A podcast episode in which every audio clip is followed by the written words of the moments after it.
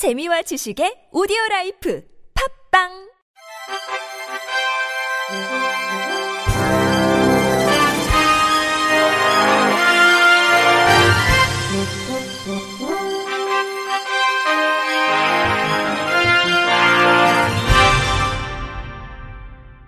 청취자 여러분 안녕하십니까? 3월 10일 목요일 KBIC 뉴스입니다.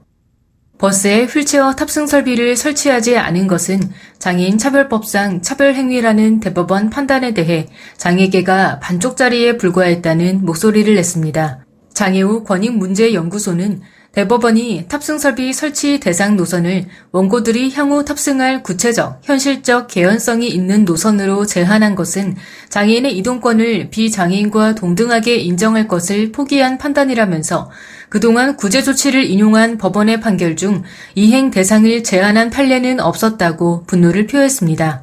이어 정부 책임을 부정한 판시에 대해서도 정부는 연구 용역을 하겠다, 계획을 수립하겠다 변명했지만 아직까지 구체적인 계획은 수립된 바 없다면서 국가의 책임을 부과하고 있는데도 차별행위 시정을 위한 조치를 전혀 하지 않는 정부에 끝까지 면죄부를 준다면 정작 장애차별을 시정해야 할 국가의 책임은 부인하고 사인들 간의 분쟁으로만 장애차별 문제를 치부하는 것이라고 비판했습니다.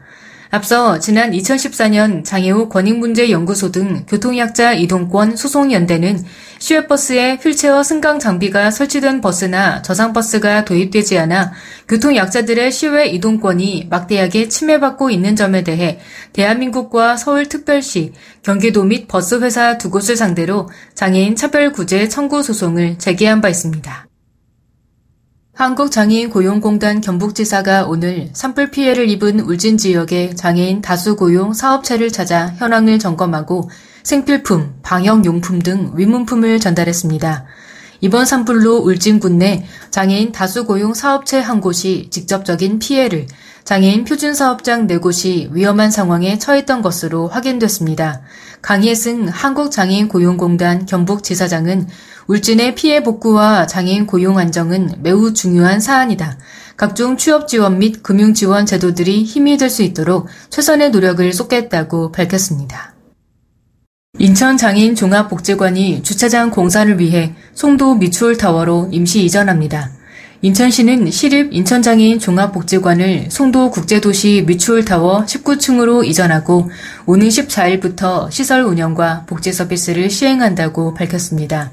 송도 임시복지관은 장애인 복지관 외에도 주간 보호센터, 보호작업장을 함께 이전해 장애인 돌봄과 평생교육, 자립과 옹호, 일상생활 지원, 고용과 지원 등 각 기관의 장애인 복지 사업을 그대로 수행합니다.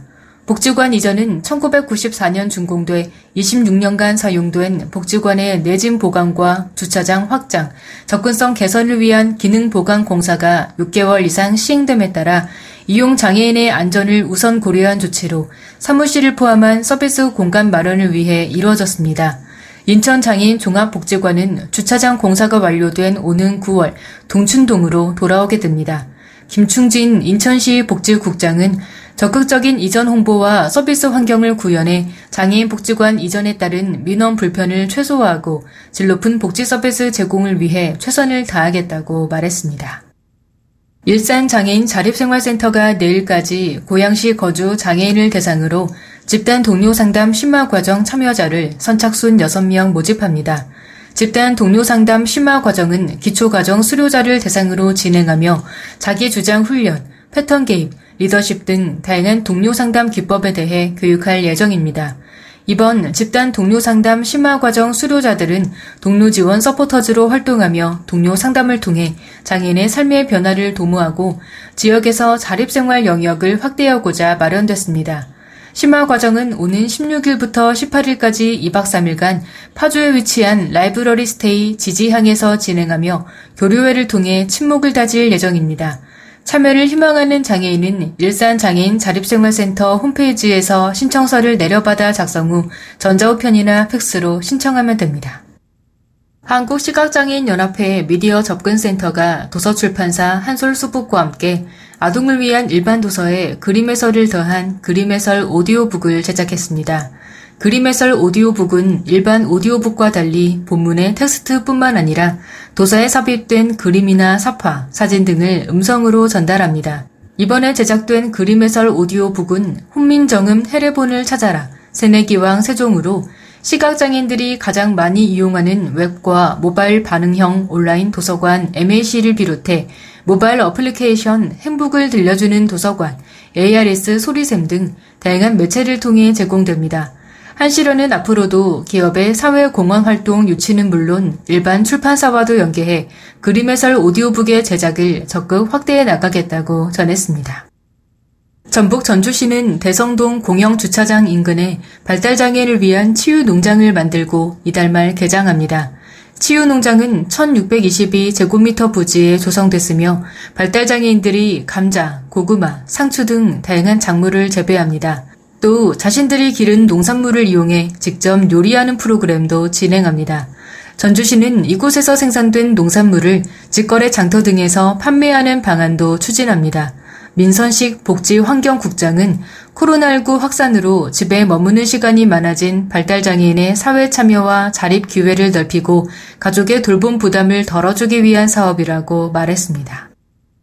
끝으로 날씨입니다. 내일 전국은 가끔 구름이 많겠고 오후부터 남부지방과 제주도는 차차 흐려지겠습니다. 또 내일 낮부터 밤까지 전북 동부와 전남권, 경남 서부 내륙에는 빗방울이 떨어지는 곳이 있겠습니다. 강수량은 0.1mm 미만으로 예상됩니다.